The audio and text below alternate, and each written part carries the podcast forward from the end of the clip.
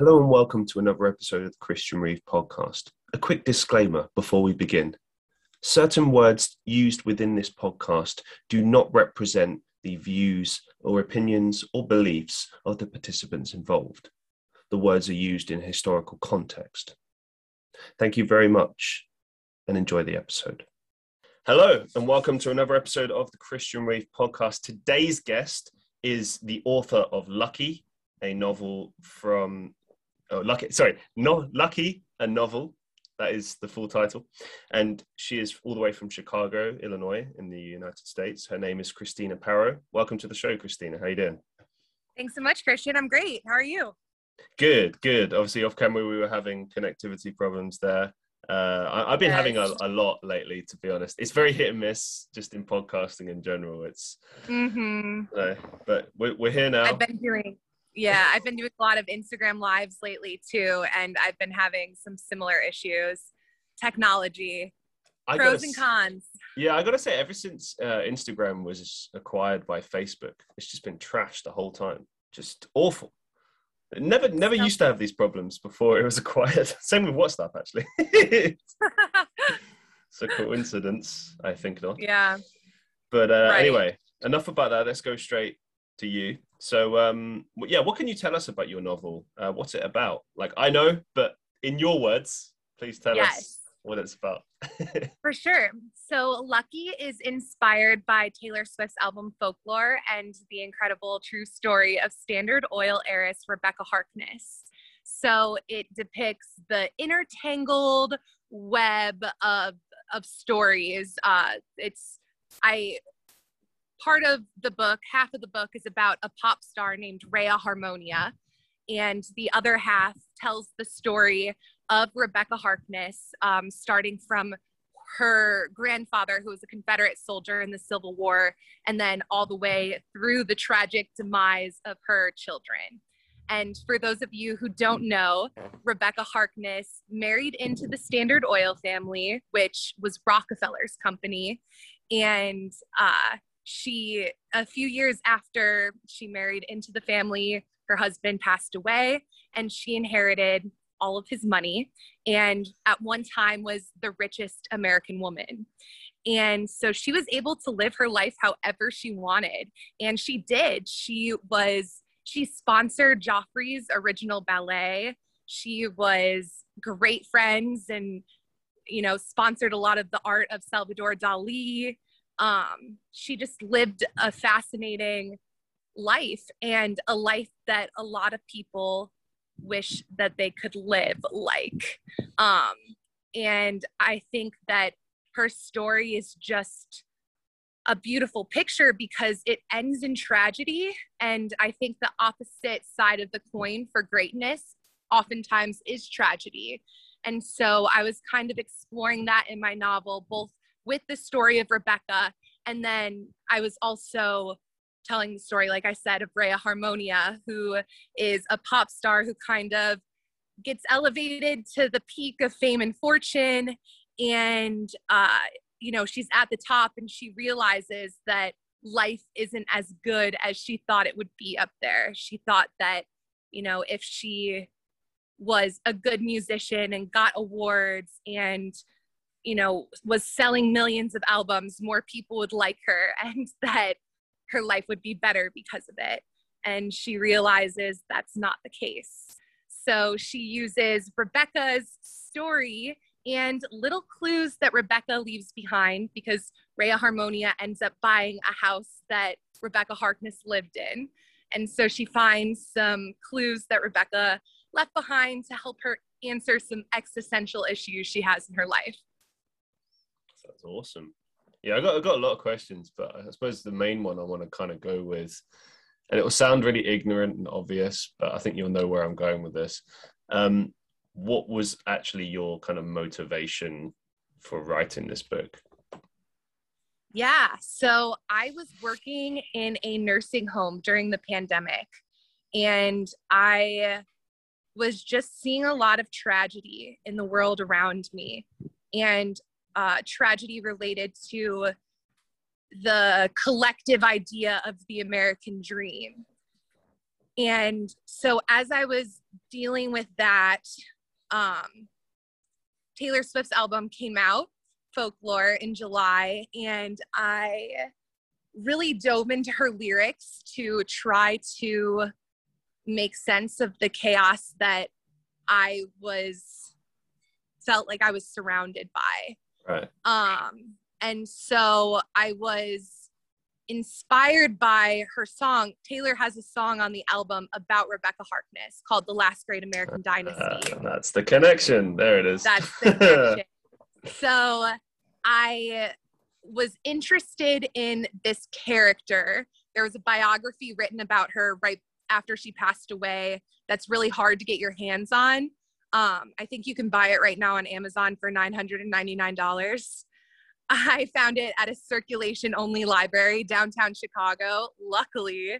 Um, so I had access to this story that I knew a lot of people were interested in, but not many people had access to. So that's, so, that's legit. It was actually nearly a thousand dollars to buy. yes. Why? What? Why? Because there was only one edition ever printed of it, and ah, okay. it's a rare book.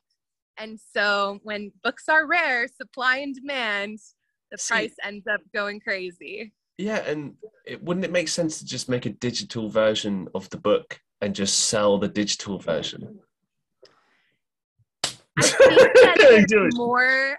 I think there's more to the story of the book yeah. then we know because it exposes a lot of of secrets of a very, very wealthy family and a very wealthy people. Mm. And my hypothesis is that there was some litigation or something that happened. I'm not really sure, but um, I know the author of the book was approached on uh, on Twitter about making a digital version of the book and or, just getting access to the book and the author on Twitter said, I have one copy and it's not for sale.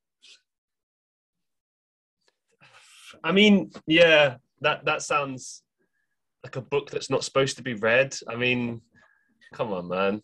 What's the point? Yeah. You know, it's like don't push the red button. Do you know what I mean? Now everyone wants to push button button. Everyone wants to read the story. Like, yeah, that sounds off, and it's clearly right. like a cover up. But okay. Um, I suppose something I really want to drive at is obviously the thing that I'm picking up here is is a very kind of like um, inspiring book for women. Obviously, uh, the story yeah. is obviously um, very inspiring for women. Like, would you say that it's still as relevant? Like i know how that question will sound but there are like a lot of like female ceos now emerging around the world. There's a lot of powerful women in the world now. I mean you've got like the prime minister i believe of uh, new zealand is female. All of the finnish government is female. So like slowly but surely we're starting to see a bit more equal representation as far as like uh, male and female representation across just society in general um, so taking something like this, which once upon a time would have been quite a rarity, like something that you know maybe w- women would never even dream of, and now it's a, a sort of a, a possibility. Um, would you would you say it's like still kind of relevant? Do you think like like women have more of a chance now than they did, let's say, well, when this book was written, or you know, like I, I know how this question sounds. Sounds like a really no, no. Question, I understand but... what you're saying.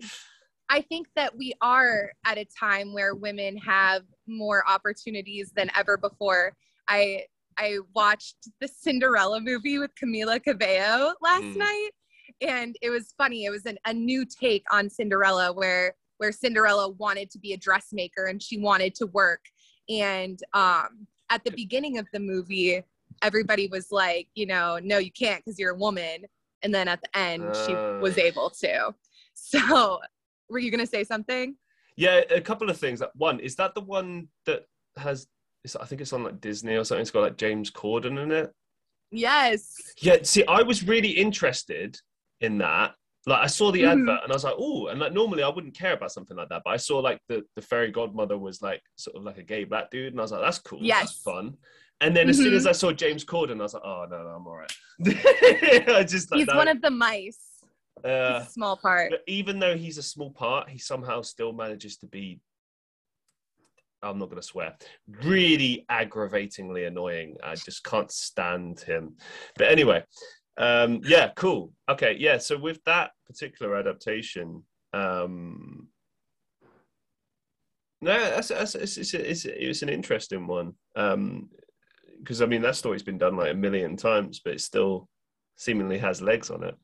Um, I know. I it's, it's weird as well hearing something like that, like, oh, because it's so old fashioned, like, oh, you're a woman, you can't do this. Like, I haven't Yeah. heard that in in years, but I have a lot of, um, for instance, I got have a lot of females in um, in my community, um, predominantly female, and you know, occasionally they'll share stories of of just like casual discrimination or harassment or all these different things. And it always kind of blows my mind that it still happens today.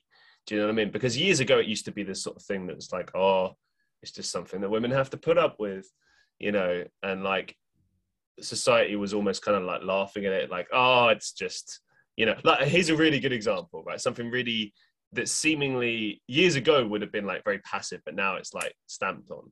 So like in the uk um, it was always been very pretty common. Like if you're a female walking across, past the building site and there's like a group of guys there, they're like wolf whistle or whatever. And years ago, it used to be like, oh, it's just banter, it's lad banter, it's this, it's that. And then I don't know, I want to say somewhere in the mid 2010s or something like that, there's just been this major shift. Maybe it was after Me Too. Maybe that's when it kind of happened. But um, it did change. And now that kind of stuff is like destroyed. So it's really interesting to hear that it still happens to this day in workplaces and, and various other different places. Um, Yeah. So I guess this I- leads me. Go on. I've never been like, uh, well, at least not that I'm consciously aware of. I don't know of any time that I've been discriminated against for being a woman um, in my workplace or anything like that. But I think that just like racism, there are some subconscious um, cycles that we are still working through as a collective uh, regarding, you know, truly seeing everyone on the same or an equal playing field at least to like start you know? Um but as far as my book goes it, it's not really necessarily like a woman empowerment story um as far as the story of rebekah harkness or or really rhea it's it more it more um looks at the tragedy of wealth and the Mhm. fact that um for women and men that wealth doesn't typically last more than three generations and there's like just all of these stories of people throughout the ages from i mean the most ancient people that we know of of how wealth on individual scales and larger scales gets squandered by the generations that come after the original people that acquire the wealth Mm. and so that was more the direction that I was like kind of taking with it because I was thinking about these things on a grander scale um, as far as, like I said, the American dream, but how that relates to climate change, how that relates to, you know, our kids' future. Like the pursuit of limitless wealth cannot be a good thing for us all long term. And so working in for-profit healthcare where I felt like I was kind of um, undervalued and like not, and uh, even though I was the one who like got the degree, the advanced degrees, um, like I have my master's degree specifically for speech pathology. I'm a speech pathologist by background oh wow. but yet I, yeah. So I found myself in a position where I just had really no room for improvement. I was making like 15% of what I made for my building every day. And I just had no, like, my coworkers hadn't gotten a raise in like five years. Um, and so I was like grappling with that idea, um, juxtaposed against a stock market that was rising to all-time highs despite us being in the middle of the pandemic. And despite you know objectively no growth or little growth in our our economy. And so i was just struggling with those ideas. Um and so while i think that you know the women empowerment angle is is cool and that is definitely a part of my book i suppose it wasn't necessarily in my um mm. motivations for writing it no i get that it's like a sub product of it uh, I, I, guess mm-hmm. i was mm-hmm. just more interested because um well a it's not common for just people in general to become the heir to like millions or billions or whatever. That's just not something that happens every day. And also, you know, um, from a female perspective of, you know, like for here's a good example. Um, when Jeff Bezos got his divorce, obviously there was a lot of talk about um, what his wife was taken away from that, which was still a crazy amount of money. Like I think if he's worth a hundred billion, then she got like two billion, uh, which was just crazy to think about. Um, but yeah, these things happen, and um, it's it's like you said, like you you use the word wealth, and you know that's a very important distinction as well, because obviously people always get that confused. You know, rich is yeah, I have a lot of money in the bank account, I flash it, whatever, I go on nice holidays. But wealth is like more like power and influence and you know i'm going to buy this land or this island or uh, lobby and change these laws in this country or, or, whatever the case may be. Or by this newspaper or by this right. politician. Yeah. And then the power is even more substantial because these people have um, an impact on our day-to-day life in ways that we don't yeah. even think about. Yeah, I mean, scary. Jeff Bezos. Jeff Bezos owns the Washington Post. Does he? And, Okay. Yes, and um, when there there was a recent, I don't know how recent it was, but um, something about a billionaire tax, and the Washington Post put out an article about how the billionaire tax should not be a thing. Yeah. But if you don't know that Jeff Bezos owns the Washington Post, then that's like missing information that you know is important to understanding the context of that news article. Yeah, and also the fact that he owns Amazon or did. So like right. You know, if he gets bad press, he can literally print good press about himself. Not just to, about himself too, but about his comp- he can put print yeah. negative press about his competitors. Yeah. That's messed up. Yeah. But that so is that is how the world works to be fair. like, and it has and it has since so my my character Rebekah Harkness, she was already kind of in a wealthy family. Um, her her father was a tycoon, a business tycoon in St. Louis during the Industrial Revolution, and he got together with some of his buddies and bought a paper. And um, I talk about this in my book, but uh, back at that time, there were you know labor unions and strikes happening, and then they started um, these businesses started hiring you know african american people to to fill the spots that were previously not given to them because they were african american but now because you know the the white workers were striking mm-hmm. um so then a news article went out about how Negroes were taking people's jobs. And that caused this massive race riot throughout the United States that is barely talked about. Like, I'd never heard about it before. And it was like the purge. Like, people, I, I've seen pictures and I've heard, or I've read firsthand accounts, but like, people were dressed in street clothes roaming the the streets of predominantly black neighborhoods terrorizing people, burning their houses, throwing bur- throwing babies into burning houses in in broad daylight. And um, it was kind of sparked by this news article or various news articles that were happening at that time. And so it's it's like the impact is life or death mm. sometimes. Wow, that's pretty crazy. Um, do you think you're going to have like a follow up to this book or anything, any other sort of future books, either in the yeah. works or planned? Cool. Tell, tell, yeah. tell. Please tell. I'm working on one right now um, that is, it is like kind of in the same universe as my first book.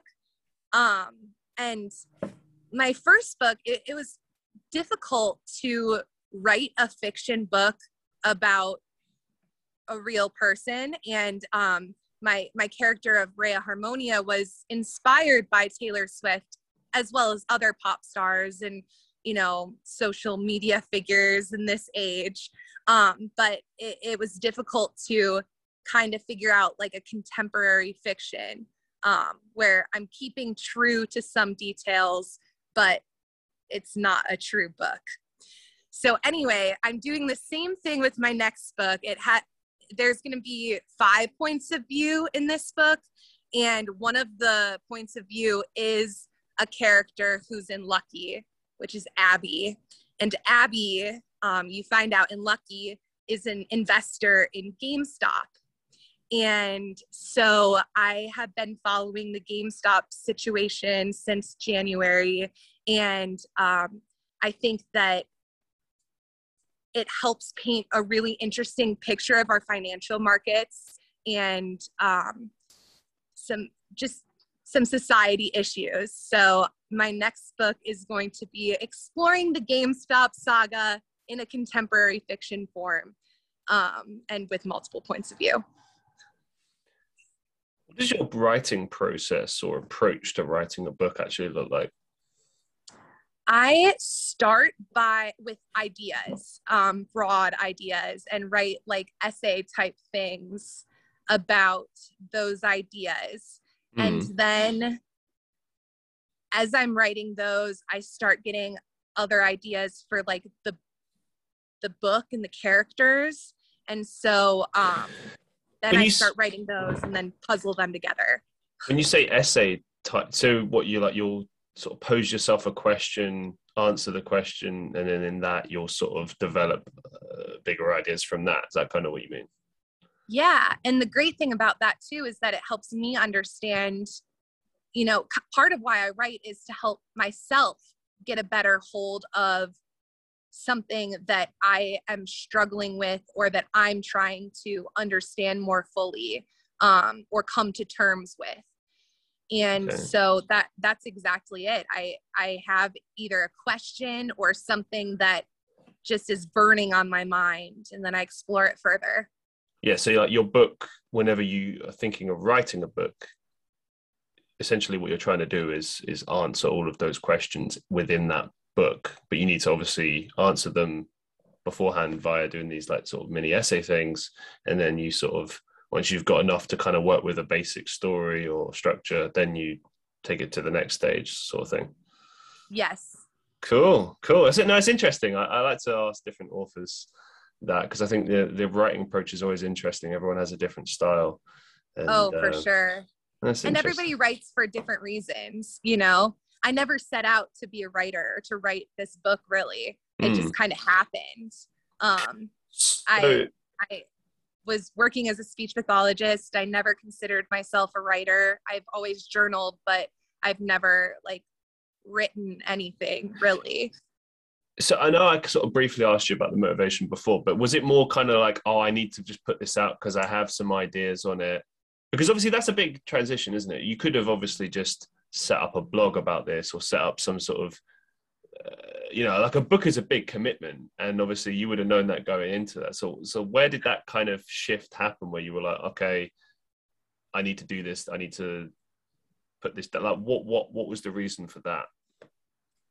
I would say that was Taylor, like finding out about the story of Rebekah Harkness, seeing okay. the parallels between her and and her life and the things that were going on in her life and the parallels to some of the things that I was experiencing oh, and yeah, some of the things that we were experiencing as a collective. And then it, it just like kind of happened. I, I originally thought about potentially writing a musical because I have a background in musical theater. Um, but I have no background in writing music. So I just, when I started writing, I don't know, it just, it all came together so fast. I had been writing those essay type things though um, before Taylor Swift's album came out in July of last year. Um, and then but, but, I started writing this book in September.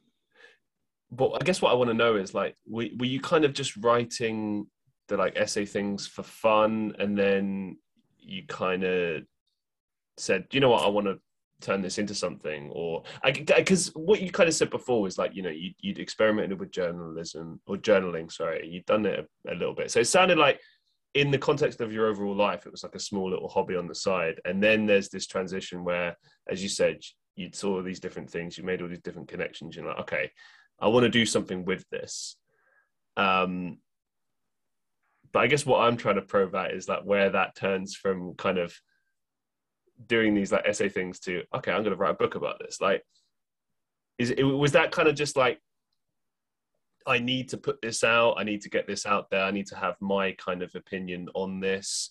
Or was it like this is my idea for a book and i want to become an author and this is going to be my first thing and then we're going to build from there? Like do you see what i mean? Like because obviously yeah. as you spoke about before you, you wanted to move away from from healthcare and we'll, and we'll get to get that a bit later but um, now the shift is kind of like, well, I'm an author now. So I guess what I want to know, like, what, what, how did that decision kind of come up? Okay, I'm going to become an author. Yeah. So I just found myself with a lot to say, but yet feeling increasingly not relatable with everybody around me. I felt like uh. nobody, ah. I felt like I was complaining about the same things over and over to my family, especially, um, but never being able to articulate what I wanted to say in the way that I wanted to say it. Um, and so I think that that's what sparked my original essays. And then what led to the book is that, like, I wanted the people that I loved to read it because I wanted them to understand me a little bit more. And while I was working in the nursing home, I like, I think that the word that best describes how I was feeling um, is undervalued and undervalued in every uh, that ended up manifesting itself in in other parts of my life as well. And i felt that my words really didn't have value anymore. Um and so i think that that was more my motivation was just to have my voice have value and to use my voice to change or or maybe start to change some of the things that I see that are wrong about the world. um, and I think that being an author gives me a really interesting opportunity to do that, um, both through my writing and then through you know my platform and being able to come on to different podcasts and have different you know instagram lives with different authors or different experts and um, just you know put that value back in my voice. Funny thing actually. Um, I, was, I was reading uh, one of my favorite books the other day. Uh, it's called the heart of a dog by uh, mikhail bulgakov. And uh, it's basically written around I think Russian Revolution time as they sort of transitioned into early communism, and um, a lot of the books that Bulgakov wrote were just about his life, just about things, his experiences, thoughts, you know, feelings, opinions. And the more and more I kind of read into authors behind books, the more I realized, like, you know, it's just it's just people. I don't. I, I think there's it's it's not common or I don't know how common it is that people sort of just wake up and go, I want to be an author. Like that just happened. I think a lot of people just live a life, find they have some stuff to say that they feel compelled to put out into the world in some shape or form. And then, you know, writing a book is the natural kind of progression. Like, okay, well, I need to get this stuff out. This is how I'm going to do it. Obviously, other people do it different mediums. Like, uh, I, I use Ricky Gervais as an example a lot of the time. Like, he, you know, turns his experiences into TV shows or whatever. You know, it's I, th- I think it's a brilliant way to kind of take lessons you've learned from life and then convert them into stories with messages that people can kind of pick up on and relate to in some shape or form and it's entertainment as well um right but yeah i mean i think i think that stories are how we even make sense of our own life. Yeah. So i think that storytelling is a natural progression for humans as a species because like even even like just our thoughts are stories if you really think about it. Our memories are just the story that our brain is telling us of what happened at that time. But we all know that our memory is not you know 100% accurate all the time foolproof um and so so that's just really interesting i think that stories have so much power mm. No, absolutely. I, I, completely agree. That worries as, as well because I, I remember sometimes I remember things better than they actually happened, and I'll have a friend correct me like, "Oh, actually, it was more like this," and I'm like, "It was." But most of those stories were drinking stories, so that's different. but you know how that'll is, get you. um, I do have a couple more questions about your writing, but I just want to focus on something that you brought up a few times because um, I think it's important in the overarching kind of story of you becoming an author. So obviously, you mentioned that you're an essential healthcare worker during the uh, the pandemic. Uh, you're working in a nursing home. Um, I guess I want to know about your experiences. I want to kind of press on on why you felt undervalued because uh, I do feel like there are a lot of commonalities, similarities between the US and the UK health care systems. Obviously, they are very different, as we all know. But um, the UK's one is slowly but surely becoming more privatized. And obviously, it's very well known how the, the healthcare system in the US works. But from your perspective, you know, being on the front lines, being within that, tell us your experiences. Okay. So let me start by just kind of telling the story of me in the nursing home during the pandemic. Um, and actually a little bit before too. Um, nursing homes, if you're familiar, are just kind of a sad place in general. Um, but I was originally drawn to work there because I went to a medical specific um, grad school for speech pathology and I found that I would make more money in a nursing home than in a hospital, to be perfectly honest. Hmm. Um, and so I decided to work in a nursing home. And uh, I think that part of the reason is to that that is the case is to draw people in. And i think that there's pretty high turnover in nursing homes because of that. Um, and the benefits aren't really that great. And like i said my coworkers hadn't gotten a raise in i think five years um, which is just ridiculous. Um, and and then right before the pandemic the government changed their reimbursement policies for um, for for therapy in a nursing home and inpatient rehab setting. And we just kind of got gypped on it. And um so that i was already feeling undervalued. And then the pandemic started and my nursing home got hit with covid honestly i think in january but it, it might it wasn't like official until february march um, but by the time lockdown started over 90% of my patients had COVID. And um, it was it was really just a sad time uh, for multiple reasons. First of all, um, the the nursing home wasn't allowed to have visitors for obvious reasons, but um, you know, visitors really help the staff and um, everyone make sure that people's needs are getting met Oh, that's and interesting. So yeah.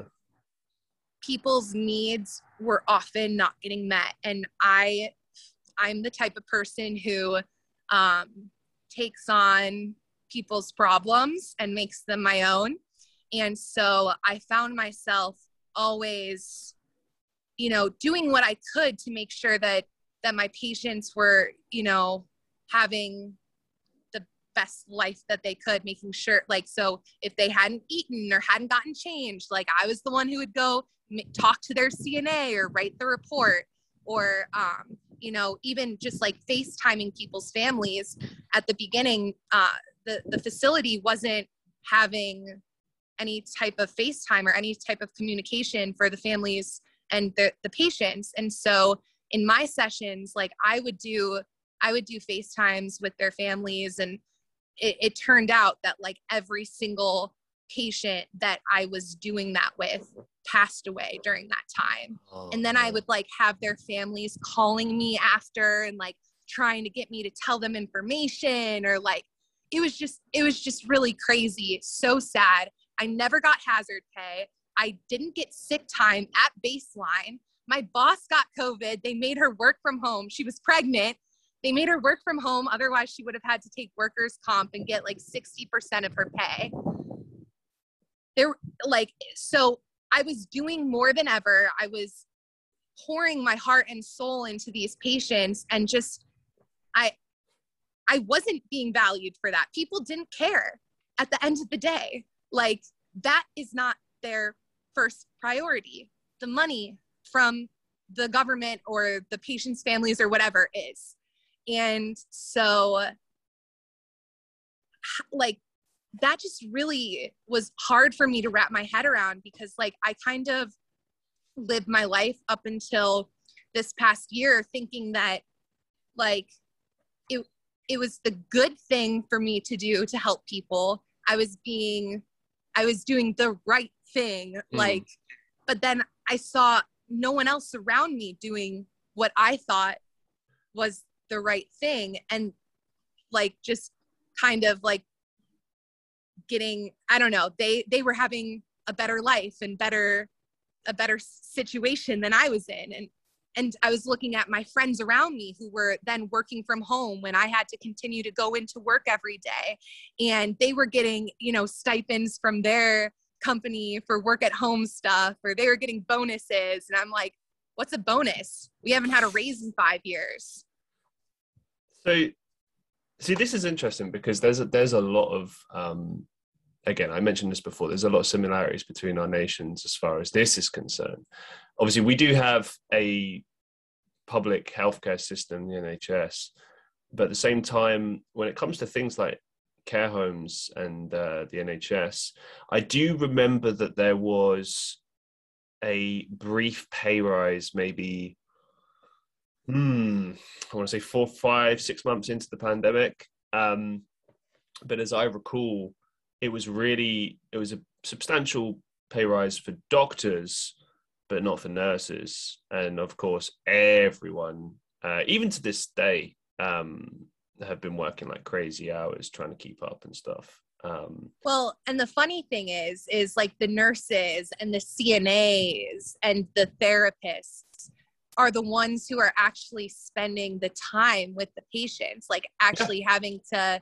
give the patients direct care. When exactly. the doctors, like they have, of course, the schooling and you know they're they are paid the big bucks for a reason but they're not spending the same time with the patients that other professions in the healthcare field are and it's funny that they're always the ones that end up getting the raises and the special parking spots and etc etc yeah it's the same story in, in the uk i mean even the UK Parliament, we, we have conservatives in at the moment, and um, they're very famous for kind of always taxing very high, cutting benefits, that kind of stuff.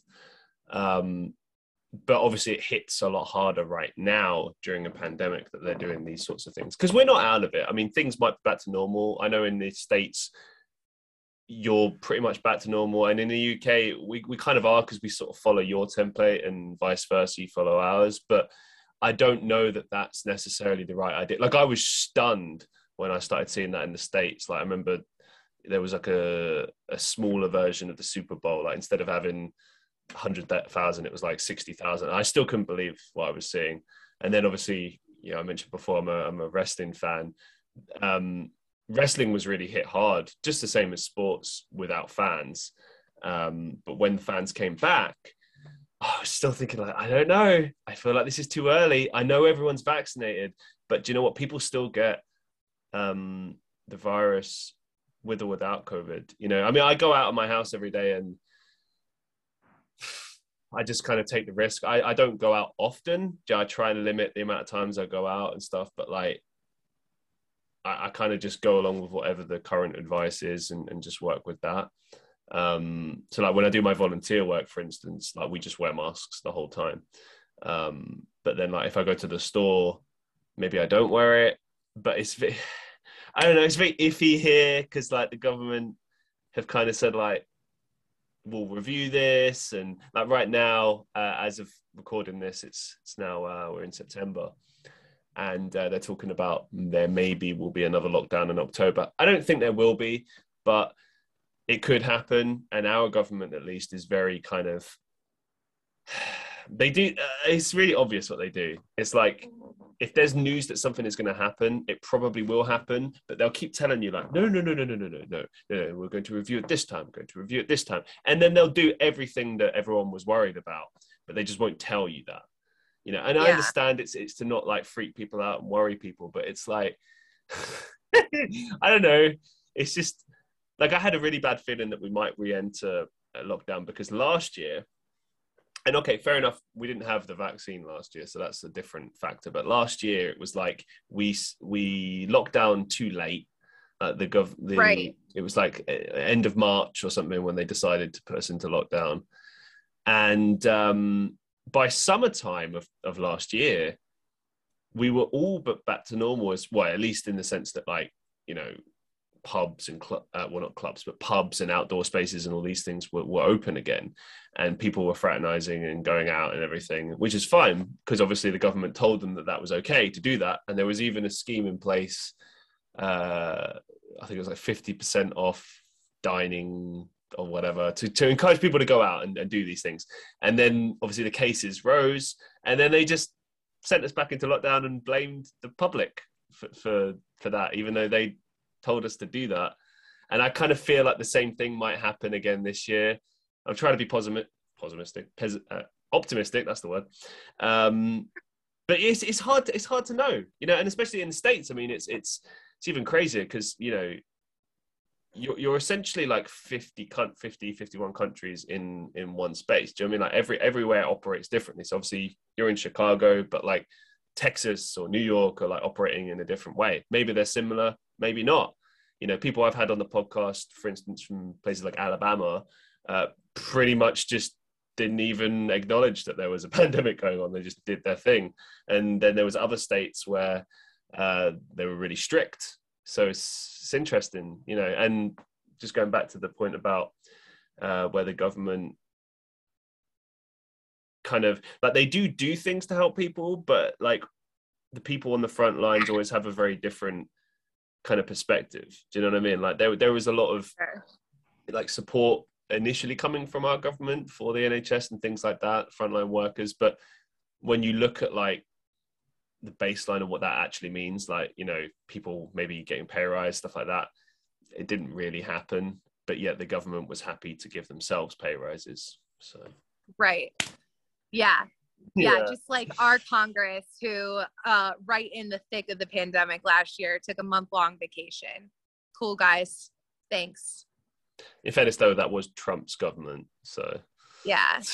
Well, I think that part of that's so true. I think part of, and, and I think that part of the reason that you see, you know, the people in the more southern states not take it as seriously is because, you know, those states were bigger Trump supporters and Trump's response to the pandemic was subpar at best. Um, but I think that part of the problem with all of this is how it has been so politicized, and people look at wearing masks as a political yeah, statement in a way, and it's just like that's not what it is. I will say this: as like I'm not really a political guy, but any government, any government regardless of affiliation, right, would struggle with a pandemic. You know, like because we have Labour and Conservative here, which is basically Labour, I guess, is uh, like Democrats, and then Conservatives is is like Republicans, sort of. But not yeah. quite, but sort of. Um, okay. And on that basis, it's like it, it wouldn't matter. Like if, if, if the Democrats had been in in America, it, there would have been similar problems. Maybe certain things would have been dealt with differently, but it would have been similar problems, you know. And same here. I'm I'm convinced if, if Labour were in, same same problems. Because at the end of the day, you still just have a group of people who are trying to decide what the best things are to do, and they have sort of like delayed medical and scientific advice being given to them, which they're unsure about. Like the, the the impression that I get here in the UK is that they were just unsure what to do. Yeah, like they and had I all mean, this information and it was conflicting conflicting with each other.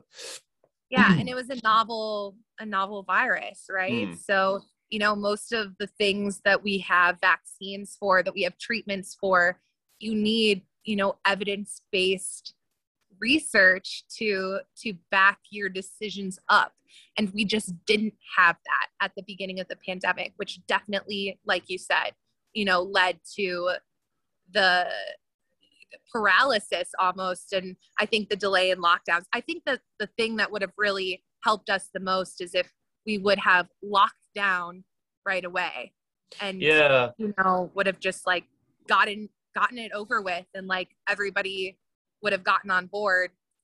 But on the other side of that is shutting down the economy, which has a ton of seriously negative consequences, um, which also need to be taken into account. So our politicians really were put in between a rock and a hard place. and this is why I'm I'm kind of fair to them on that basis. Like for instance, while I do think we are out of this a bit too early, yeah, I mean, you couldn't keep it. Yeah, you couldn't keep going, especially America. I don't know about the UK. I, th- I think we would. Yeah, I mean, we would suffer, but the U- US definitely couldn't survive another year of being locked down. That would just be it. like you, you gotta, you gotta. But here's the thing: like I think with certain things, certain measures could have been put in place. Certain things could have been done. Like I still think for instance, sporting events could have been done at like quarter or half capacity for a bit longer before they went full blast with it. Because I feel like with a lot of these decisions, it's like naught to 60. Do you know what I mean? It's like, oh, okay, we're just going to change it up now. Like if you look around in the UK now, um, it's no longer law that you have to wear the mask. It's more like encouraged, but like okay. no one does. And why yeah. would you? To be fair, if no one, if you walk outside and no one's wearing a mask, you're probably not going to wear them. And uh, I'd say maybe two percent of people I see outside are wearing them. Like even even me, I've been very cautious since the very beginning. But even though I don't wear it really that much anymore, uh, other than the volunteering work I do. Um, but that's more because I go into like people's homes. Um, right. time, like, do you know what I mean? Like we're dealing with people from different ages. So it makes sense to be more careful in that sense and, and protect. Yeah. What do you do for your volunteering work? It's, it's a mixture of things. So sometimes it's on base, helping, you know, give food parcels or, or like uh, food to the homeless, that kind of stuff, answering calls. Um, they have like a charity shop as well. But the main stuff I tend to do is um, like we deliver furniture so like people that have recently been homeless and now have a place to live um, or people in poor income families. And we also collect donations from places and give it back to the charity kind of thing. Um, so obviously like i've been doing this since um, god october last year nearly a year.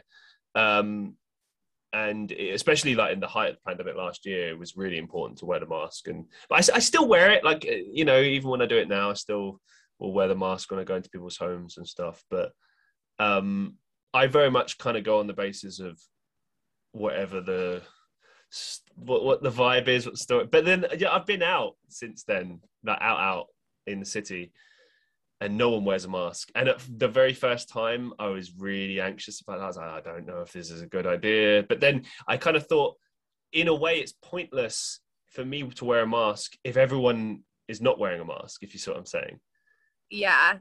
I mean i think that it still might protect you but a little bit but it's still so unknown. And like yeah. I think you know it, it's it's hard. It's really hard. Mm-hmm. but um in chicago right now we do have a mask mandate. So we do have you? to wear masks yeah in, in any public place. We don't have to wear them outside but in a grocery store or you know starbucks or whatever you do see this is interesting because um as of again this podcast happening, uh, I think a couple of days ago, um, a couple of wrestling events happened in Chicago.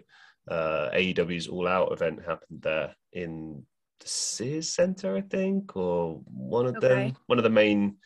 I'm going to kill myself for not remembering this. Uh, one of the main um, stadiums, arenas in Chicago. Uh, it's a big capacity theater, but no one was wearing masks in the audience. So it's interesting that maybe maybe it's like different regions in the state. I don't know. Um, And it's a mandate, but it's like not like legally enforced. It's Ah. not like police are going around and like arresting people See, who aren't wearing but that's but that's key though because like your Mhm. wording is so important. A mandate, I I kind of thought that that meant typically like mandatory, like you have to. But as you say, if it's not being policed, I mean, even during the height of the pandemic last year, people were still not wearing it, and I never saw anyone get in trouble for not wearing a mask ever.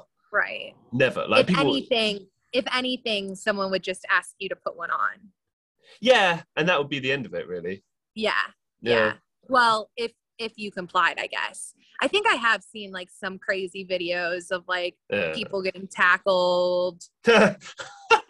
I don't know. it's crazy when you think about it, isn't it? Like people. It is. Some people It talk is. about it like like like as far as I do understand people getting annoyed like having to wear them, but at the same time, if someone just asks you to put, put a cloth around your face for like a little bit of time, do you know? Even if that goes against what you believe in, like it's not really a big deal. Like what? What? Imagine imagine if like I turn around and said like, oh no, you have to wear uh, a space helmet. Like that's much more intrusive. That's much more of an issue. A mask is not really. If anything, do you know? It's funny. A lot of the people I've spoken to actually like the masks because it's like it grants Yeah. anonymity. You can silently judge people without them knowing. You can just, I don't know, do all manner of weird stuff that people can't see with your mouth. I don't know. So Uh, true. so it's, it's funny. Masks have pros, definitely, but one of the major cons is the mask ac- mask acne. When I was Mm. working in in the nursing home and had to wear wear my mask every day, I would get so many pimples and like my skin was just terrible. But you gotta make sure. Little uh, fun tip for anyone who has to wear their mask at work all day or whatever. Make sure after you eat lunch, you brush your teeth or use mouthwash because your mouth has a lot of bacteria in it. And when you're breathing, like in and out of a mask, and your mouth Mm. has bacteria, that bacteria is getting trapped behind the mask. And it's either going back inside of you or it ends up as pimples on your face. That makes sense. hmm I've learned something new today. Okay. There you Right go. on, right on. I'll remember that for next time. I probably For still sure. won't still still won't do it, but at least I'll know now. Yeah, right, right. The main thing I have is is the, the problem with the strings on the ears, so it just aches. Like re- like I had it I had it the other day. I had to wear a mask all day indoors, and um, obviously you change them every every once in a while and change your gloves every once in a while. Um, but yeah, it's really painful. I had like an aching sensation that lasted at least two or three hours afterwards. Oof. Yeah. Well, you'll have to send me your address after we're done with this because I have some masks that I got made for my book and they have adjustable ear straps and they're like the most comfortable masks ever. So I'll send you a couple. Cool, right on, right on. I like, I like. that's the one. The one thing I like about the masks is is like customizable. Like people saw it as an opportunity, like a marketing opportunity, and Yes. it's like of course, because of course, of course they do. Why not? Word of mouth advertising. Yeah, no, it's a good point. Actually, like literally. Literally. Yeah. Literally. Um. So you mentioned that you're a speech language or were a speech language pathologist. Um, can you just tell us a little bit more about that job and what it entails? Sure. So I still technically am a speech language pathologist. I'm not working in the field right now. You, Um, free, you freelance or freelancing? Um, yeah, I do have. We call, like in our field we call it PRN. So um, I it like registry or as needed. I have a part-time job that I help out at once in a while just to keep my skills fresh because Mm, it is you know a licensure. Like I had to get licensed. I had to go through a fellowship year in order to do it. So like I don't want to lose the opportunity that I like to work if I would want to in the future. Um, but speech language pathology, most people uh, know about it as far as kids in schools with lisps or other speech impediments. Um, but I was working on the medical side of speech pathology. So um, the areas that I would work on patients with was uh, cognition, so memory, attention, executive functioning, um, speech and language, so the actual articulation of the speech or the language part of speech, which happens in your brain. And then we also worked with uh, swallowing disorders. So anyone who was having difficulties swallowing, um, our, our breathing tube and our food tube are like right next to each other in our throat. And so especially if somebody has some kind of, you know, brain damage, neurological disease, um, any kind of weakness, things can go wrong. And so we would modify people's diets, we would do swallowing exercises with them, uh, just rehabilitate the swallowing muscles to get them back to eating regular foods. So, on a slightly related note, um, I don't know if this is sound funny, but just bear with me. When I was like four, I think it four years old, I mm-hmm. um, it's quite funny. I like accidentally choked on something. I don't know what it was. I think it might have been yeah. a hot dog sausage or something. Um, but from from that point onwards, I had like a problem swallowing certain things. So like pills, even to this day, I'm a wuss when it comes to taking pills. I have to like take a massive swig of water, even if it's a tiny pill. I have to be like like that.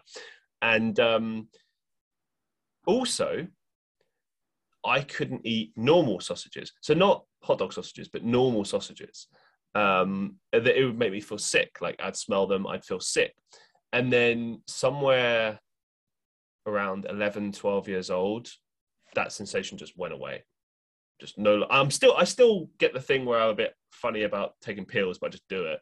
But, um, but that thing with the sausages went away. So, and I always wondered like if that was just an irrational fear or if there was some more serious problem there or something like that. I don't know. My guess is that that was like a psychological thing that like maybe. you're kind of traumatized from. yeah, maybe. Almost to death. And because like there's no physiological reason that I can think of that an event when you were four would cause like nausea and yeah, yeah, problems yeah. until you were older, unless you had some kind of actual damage in your throat but I think that you would have difficulties eating other things too, not just one specific thing. Right. Yeah. Absolutely. Um, thanks for sharing, by the way. Um, You're welcome. So we'll bring it back to your writing because I found this interesting. You actually published your book under your own publishing company. Uh, I so I just wanted to ask, like, what steps did you take to actually create this company?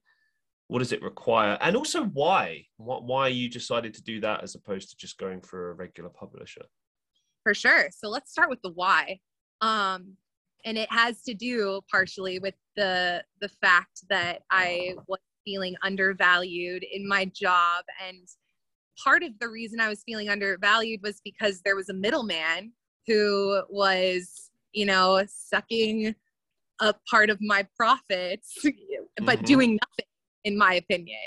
Um, and so for my book, like I I had the cover very very early on in the process. Um, I I already like I had my I had my editors like I had everything lined up for myself, and so I kind of looked at it as a similar situation, like that a, a publishing company would have just been a, a middleman for mm-hmm. me um, because they don't surprisingly, they don't really do that much. They get your book printed and they distribute it. Um, but like a lot of the advertising, they don't have big advertising budgets for each book. They don't have, or, or for each author.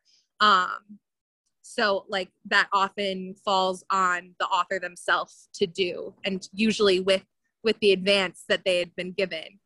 So I at the beginning of the pandemic, I got really in, interested in, in the stock market before that too, but I was really, really into it at the beginning of the stock market and, or I'm sorry, at the beginning of the pandemic.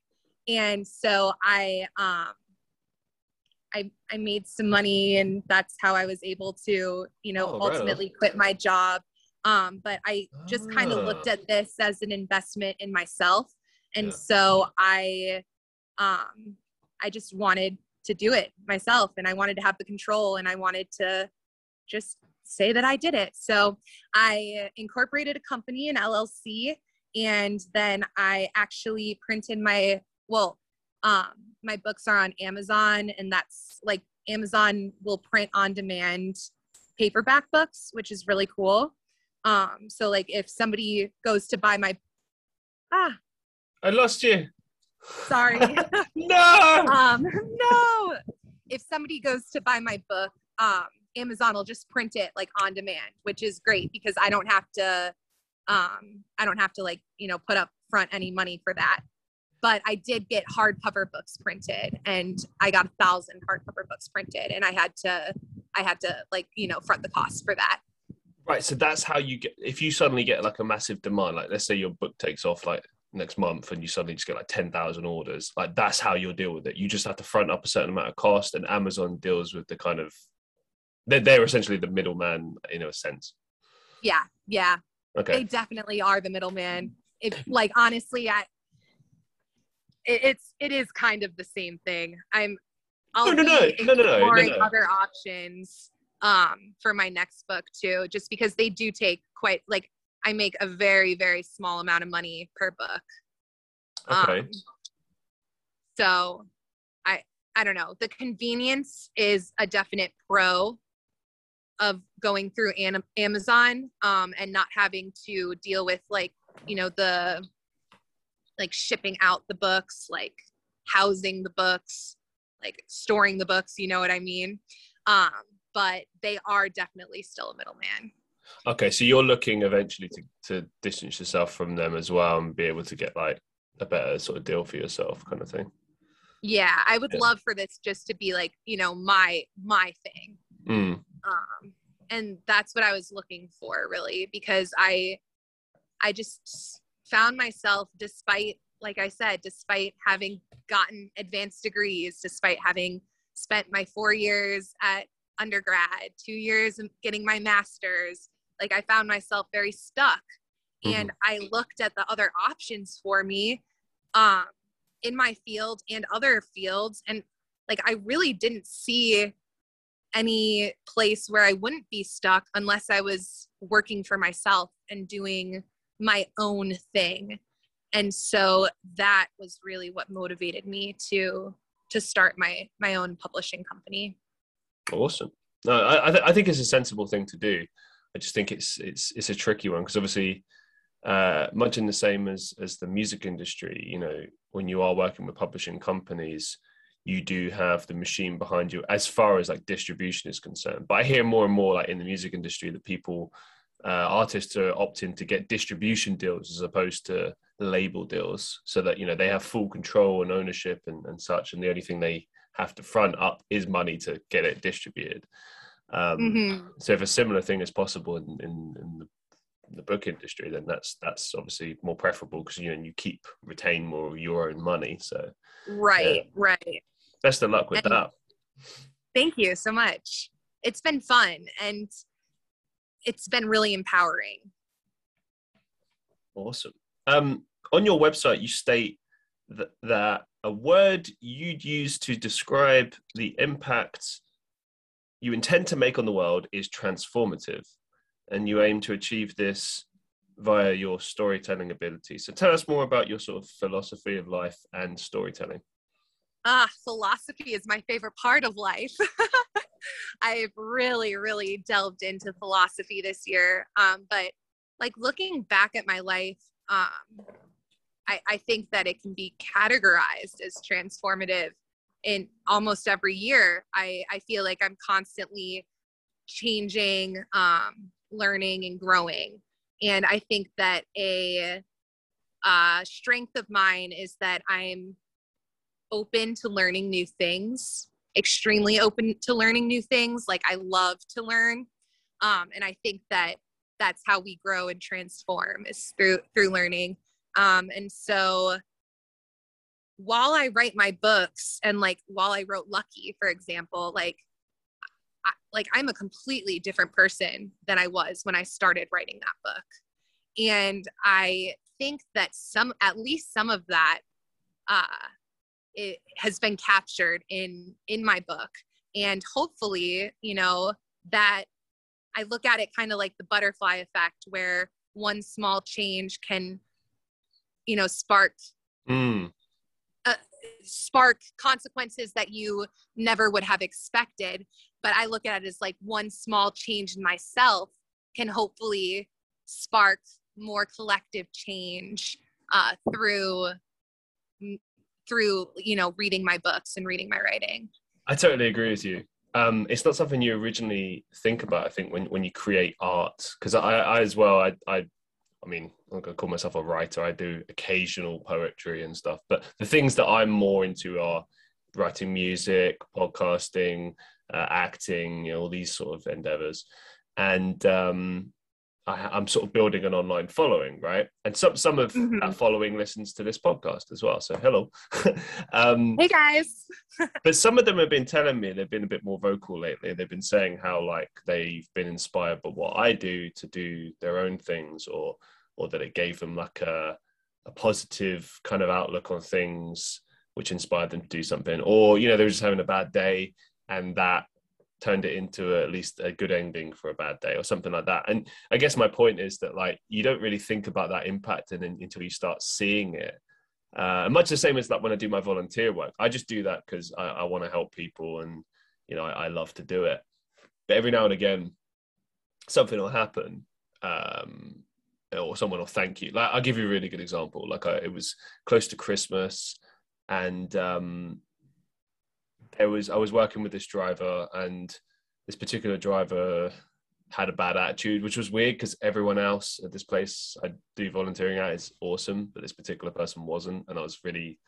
I was like, wow, I'm the professional one here. Like, this is odd.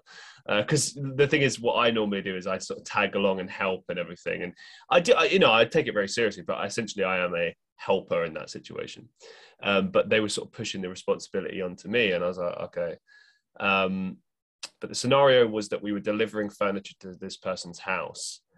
And um, the first thing i noticed straight away was that outside the house occasionally in the uk you have like these like bars on the side on the outside of the door. I think it's more for like when people are disabled or or they're elderly and they just need something to pull themselves in something to hold on to while they're i don't know grabbing their keys or, or whatever the case may be. Um, to assist people essentially and um, I was like, oh, okay. And I was thinking, hmm. And basically, the driver's complaining because it's like, oh no, I'm not gonna wait. I've got other things to do. You know, we're busy. Blah blah blah. And I'm thinking, like, Jesus, we've been here like a minute. Like, let's just. you know? I was like, what if they're elderly? Like, maybe they're because basically we always call them before to like let them know, like, oh hey, we're outside. Can we come in? Blah blah blah.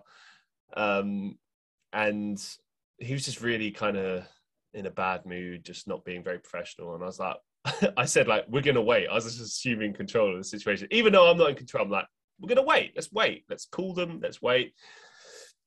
So he speaks to them on the phone, and um, they're running late. It's it's a mother. She's she's running late. Okay, and I just had a feeling about this situation. You know, I in more recent years, I just tend to rely on my feelings, and they sort of always steer me in the right direction. And I thought they're going to come here and even though we've sort of put all of the stuff outside the house at this point he wanted to basically drive off and leave it.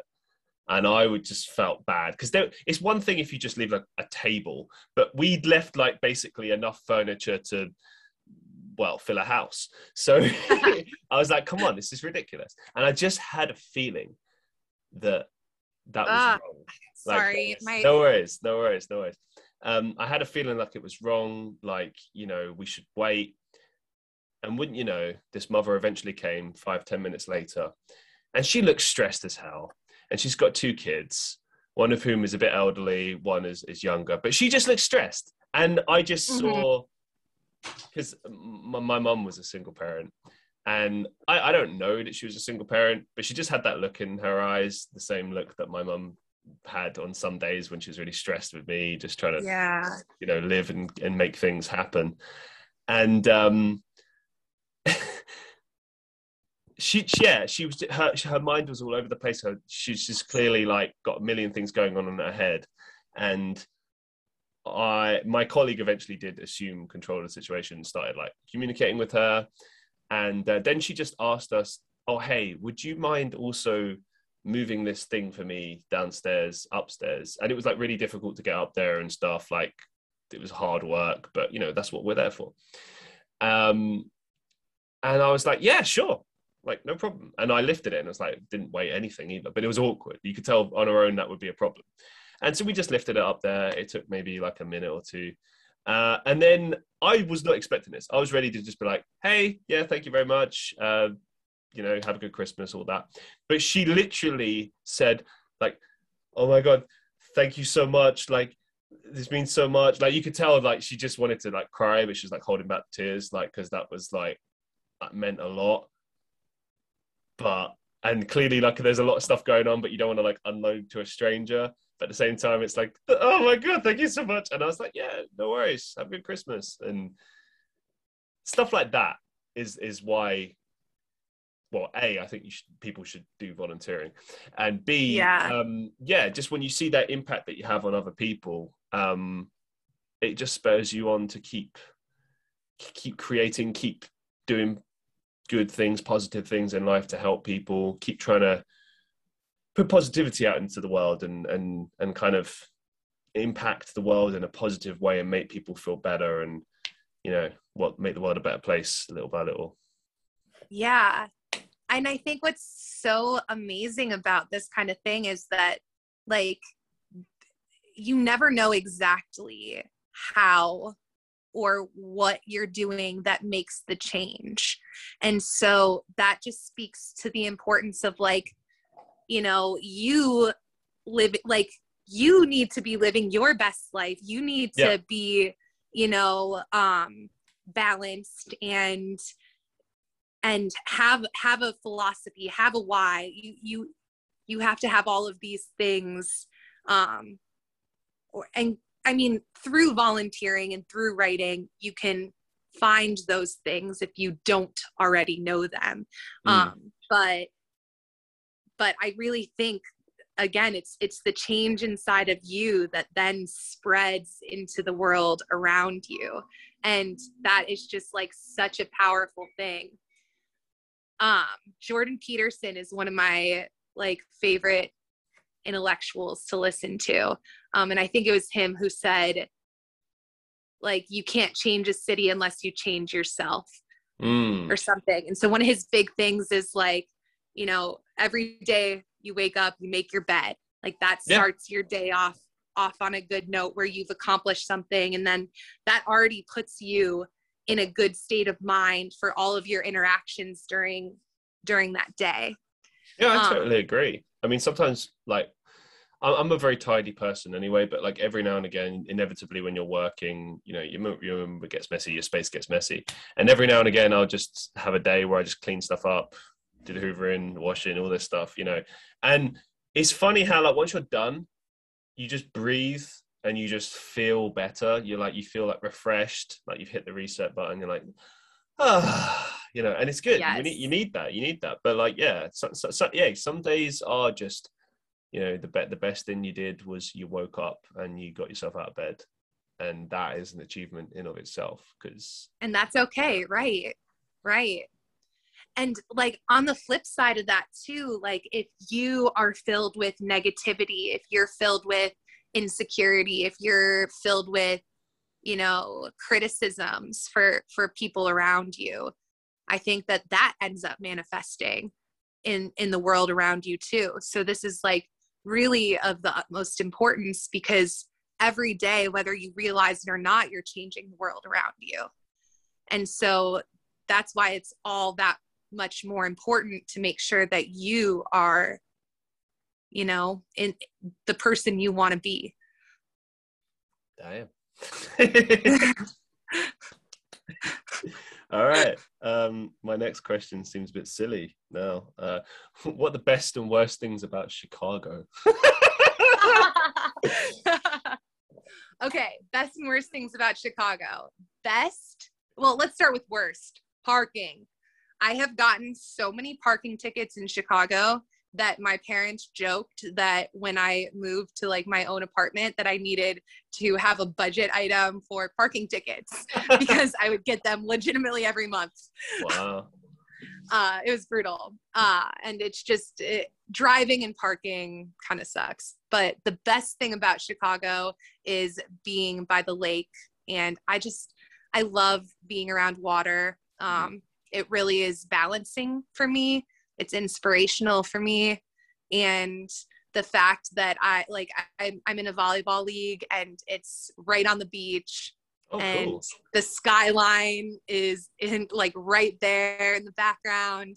Um it it's so beautiful. And it, every time i go i'm just like man could i be any luckier? So are you originally from chicago uh, from the suburbs of Chicago, oh, and then I moved to Indianapolis in mm-hmm. Indiana for for um, college. I went to Butler University, and then I moved back to Chicago to the actual city for um, grad school, and then I decided to continue to live here.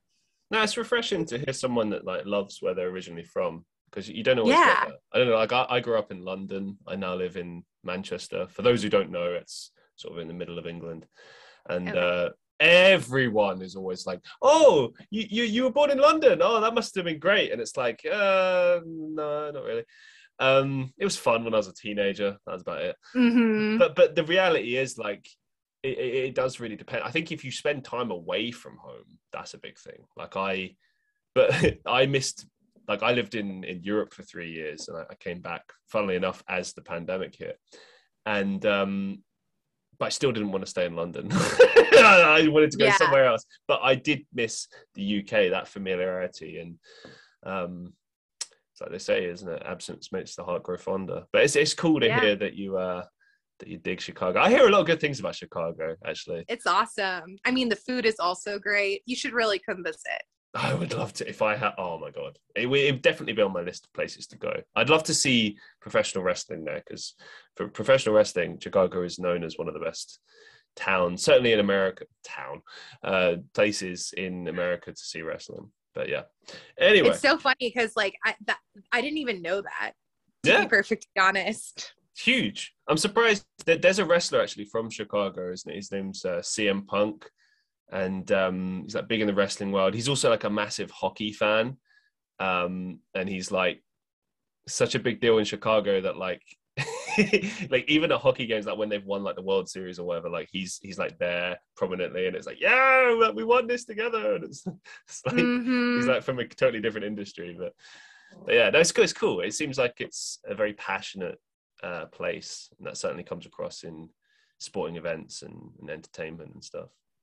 Oh yeah.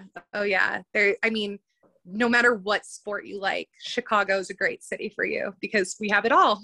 Well, just about. What's the biggest life lesson that you've learned so far? That's a great question. Uh, I would say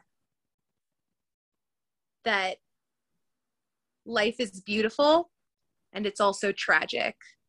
And the most important thing to think about is balance. And if you find balance in your life, then you are on the path towards a fulfilling life at the very least.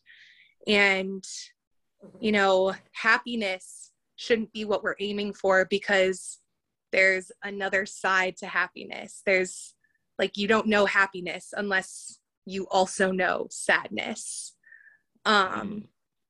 and so those things should be appreciated both of those emotions in my opinion should be appreciated but balance is is the key thanks for sharing uh, as we draw things to a close do you have any upcoming projects or some final thoughts that you'd like to share with our listeners Well, you can follow me on Instagram because I am always doing some interviews with different authors. I try to uh, get topics that are topics that can be universal to everyone. Yesterday, I talked to a woman uh, named Leah Grimaldi about forgiveness, um, and she took me through the Reiki uh, healing method for forgiveness, which was really interesting. I talked to another author last week about manifestation and the law of attraction. Um, so we've been exploring a lot of interesting topics on my IG. So give me a follow there. I'm Kristina Parro Writes. It's Kristina with a K. Maybe Christian can put this in his like little bio about about the podcast.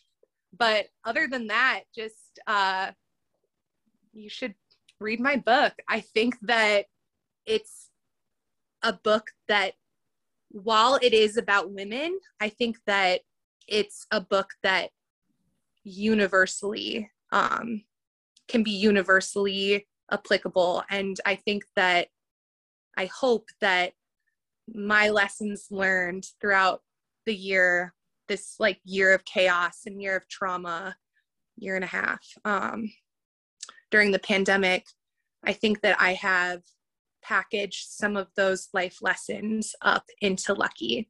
And so I would just highly recommend it. Well, excellent. Thank you so much uh, for being on the show and, and sharing everything with us. And uh, yeah, all the best. Thank you, Christian. Have a great one. And to everyone listening to the Christian Reeve podcast, be safe, be well, and I'll see you in the next one.